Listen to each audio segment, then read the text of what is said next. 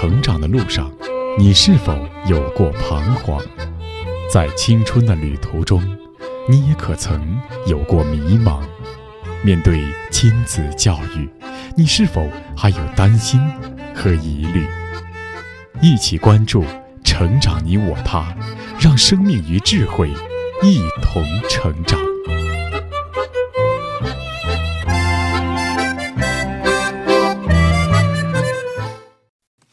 愿生命与智慧一同成长。海内外的各位听友，大家好，欢迎来到《成长你我他》，我是您的朋友钟青。听众朋友，对孩子的成长来说，父母是最关键的因素。就像美国社会心理学家艾里希·弗洛姆在他所著的《爱的艺术》这本书当中就提到，母亲是我们的故乡，是大自然、大地和海洋，而父亲是教育孩子、向孩子指出通往世界之路的人。俄国作家列夫·托尔斯泰也有一句流传很广的话，他说：“全部教育，或者说千分之九百九十九的教育，都归结到榜样上，归结到父母自己的端正和完善上。”托尔斯泰这句话就指出了孩子模仿的对象是父母，尤其是父亲，是孩子一生中最重要的榜样。父亲有爱，孩子也会懂得爱；父亲热爱生活。孩子也会充满好奇，父亲坚强正直，孩子也能学会分辨是非；父亲舞文弄墨，孩子也会依葫芦画瓢。这种耳濡目染会形成思维习惯，而思维习惯则会决定孩子的一生。这一点在无数的人身上得到了印证。在这段时间，我们节目诵读的作家阮梅所著的儿童纪实文学《一个女孩朝前走》一书。书中的主人公就是扶贫书记、七一勋章获得者黄文秀。书里收集呈现的是黄文秀幼年时期成长的故事。他的父母，尤其是父亲，他虽然是农民，但却是很有教育智慧的一位父亲。父亲在黄文秀的童年时期给他带来怎样的影响？而这些儿时的影响，在他逐渐成长的过程中，又会有怎样的呈现呢？今天我们就来聆听。一个女孩朝前走的第十五章，小河已露尖尖角。播讲时代。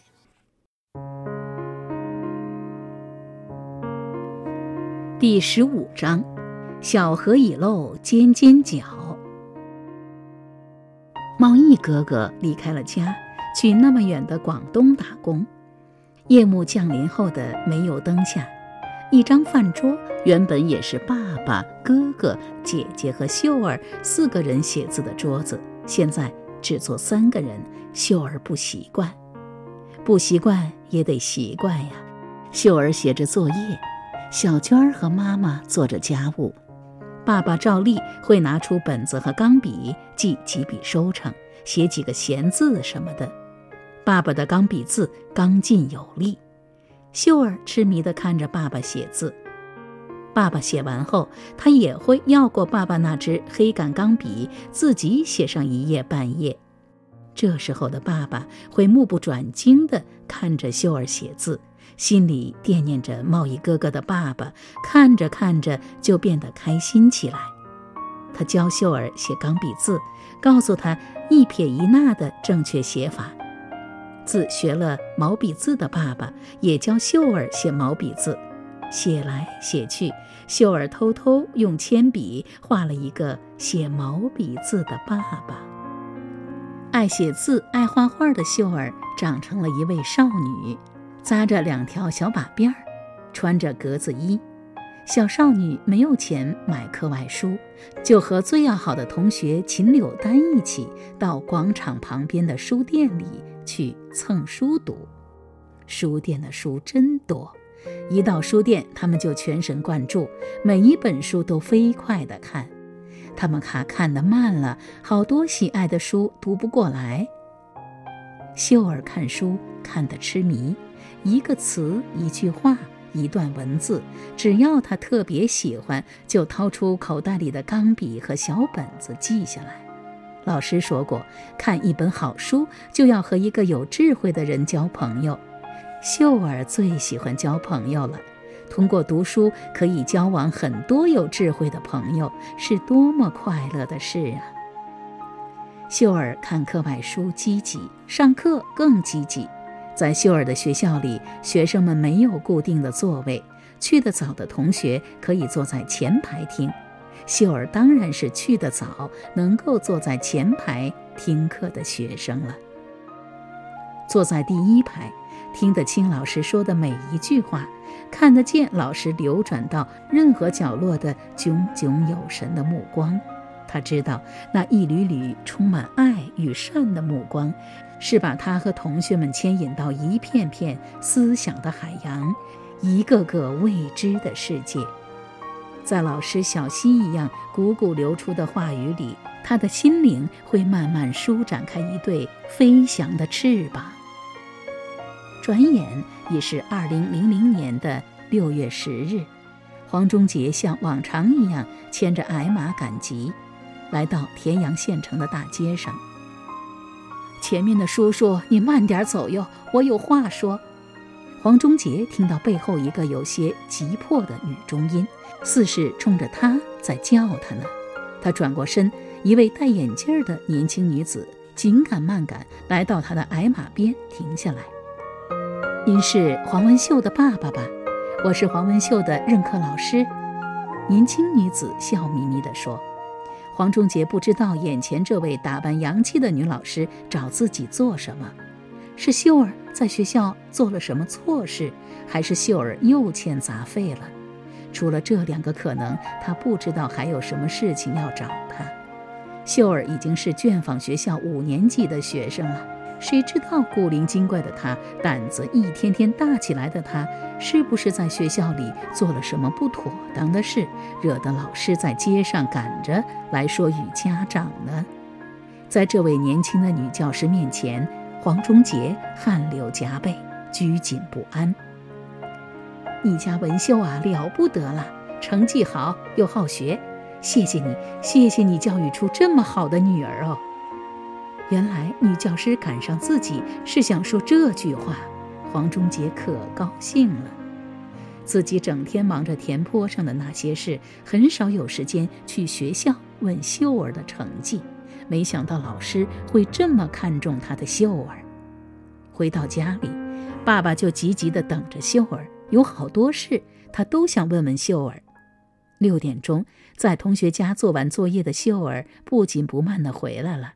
可爸爸想来想去，还是没有问，他只是忍不住地夸赞了秀儿一句：“看咱们家的秀儿到底有多厉害，让老师啊在大街上找着爸爸夸。今年发通知书回来，要早些给爸爸妈妈看了。”通知书说来就来，爸爸第一眼并不看分数，他看通知书上老师怎么白纸黑字地评价他的秀儿。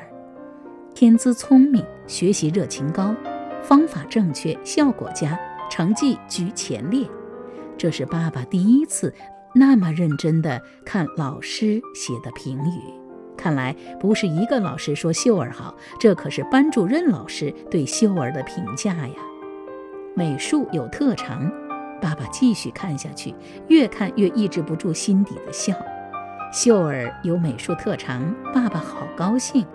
在秀儿做作业的时候，爸爸可是天天在旁边练习钢笔字、毛笔字。秀儿把他画多丑，他都会夸赞秀儿画的好看。中国宋代诗人杨万里有一首著名的五言绝句：“泉眼无声惜细流，树阴照水爱晴柔。小荷才露尖尖角，早有蜻蜓立上头。”在杨万里的这首诗当中。小小的荷花虽然才展露头角，就有蜻蜓站立其上，如同初出茅庐的少女，刚刚开始展露自己的才华，就表现出了强劲勃发的生命力。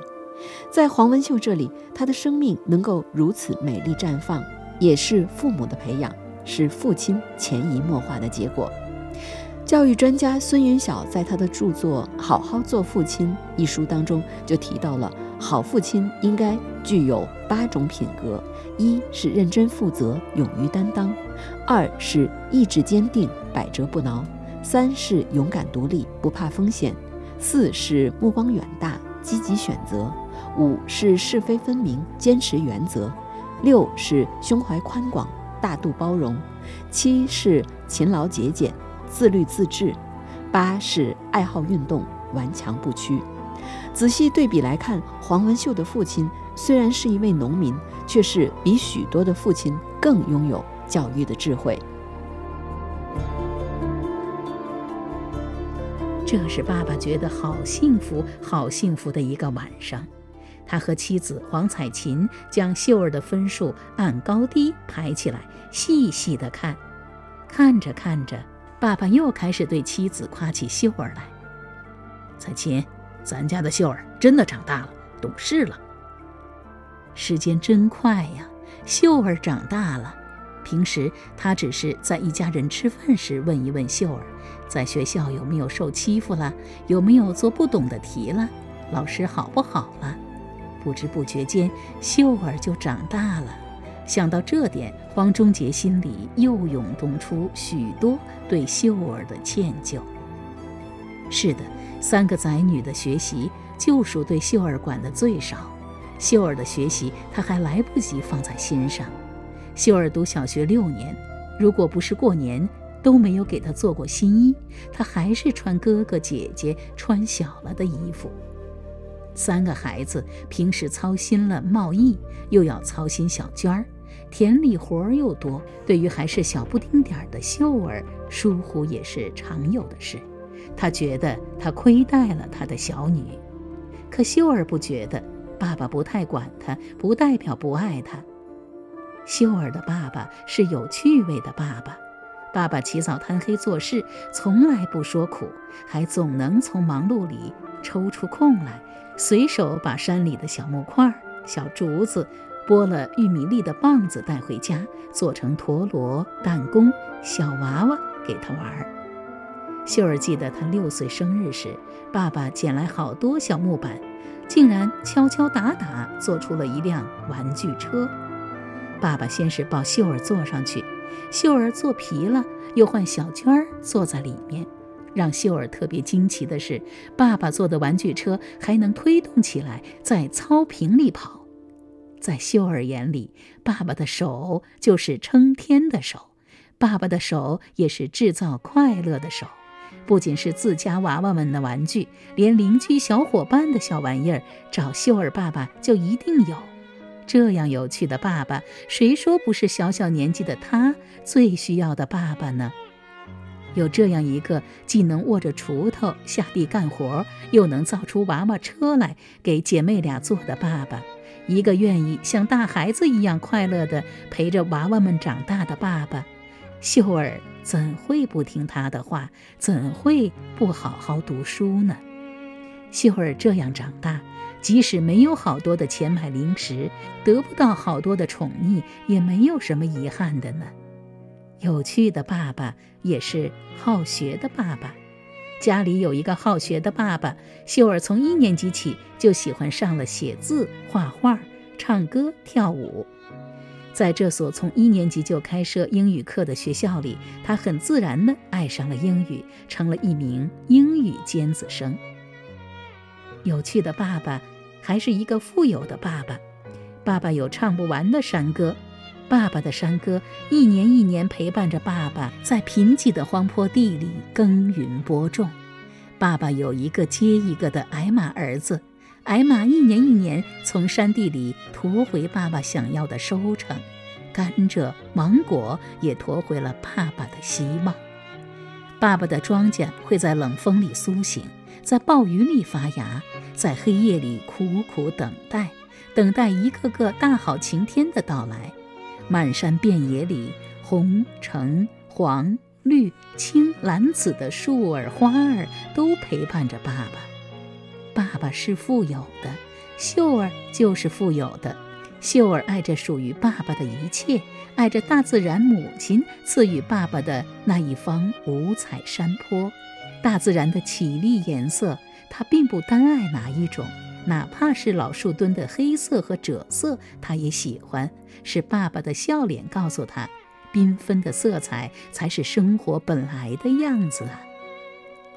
秀儿喜欢交朋友，有个女孩叫丽群，好好的耳朵却听不到别人说话，好好的嘴巴却说不出一个字来。丽群是个可怜的孩子，是鹿爸爸的孩子。鹿爸爸在砖瓦厂工作，早晨出去，晚上才回家。利群是他的乖孩子，命根子。他不敢让他一个人出去，怕他走丢，又怕他被坏人欺负。爸爸不在家的时候，利群就听爸爸的话，乖乖地待在家里。不过，利群眼睁睁地看着同龄人高高兴兴地上学去，心里还是好难过，好难过。一次放学后，秀儿无意中看到了房间里的丽群，窗子里面的丽群孤零零的一个人，好可怜。秀儿找到秦柳丹，一起去丽群家找她玩。每一个女孩的内心都有一座加了锁的城堡。面对说不出、听不见的丽群，秀儿茫然了。她没有打开这座城堡的钥匙，不懂怎么说、怎么做，才能把想说的话说给利群听。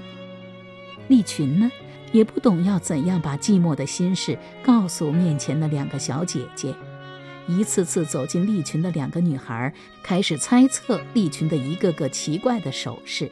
猜不透，秀儿就自创了一套手语和利群交流。爱笑的柳丹去的次数多了，丽群的笑声也渐渐多起来。丽群天天盼着秀儿和柳丹，秀儿和柳丹当然不会让她失望。后来，陆爸爸送丽群去特殊教育学校学习标准手语了。担心着丽群的秀儿，有时放学后趁太阳还没有下山，就赶到特教学校陪着丽群一起学。慢慢的，秀儿发现丽群眼里不仅仅有秀儿，也开始有他的同学们了。看到丽群脸上那从未有过的开心笑容，秀儿觉得她曾经的每一次陪伴都是值得的。六年级的最后一次班会上，沉浸在同学们欢声笑语里的秀儿，眼前忽然浮现出丽群那张面露羞涩微笑的脸。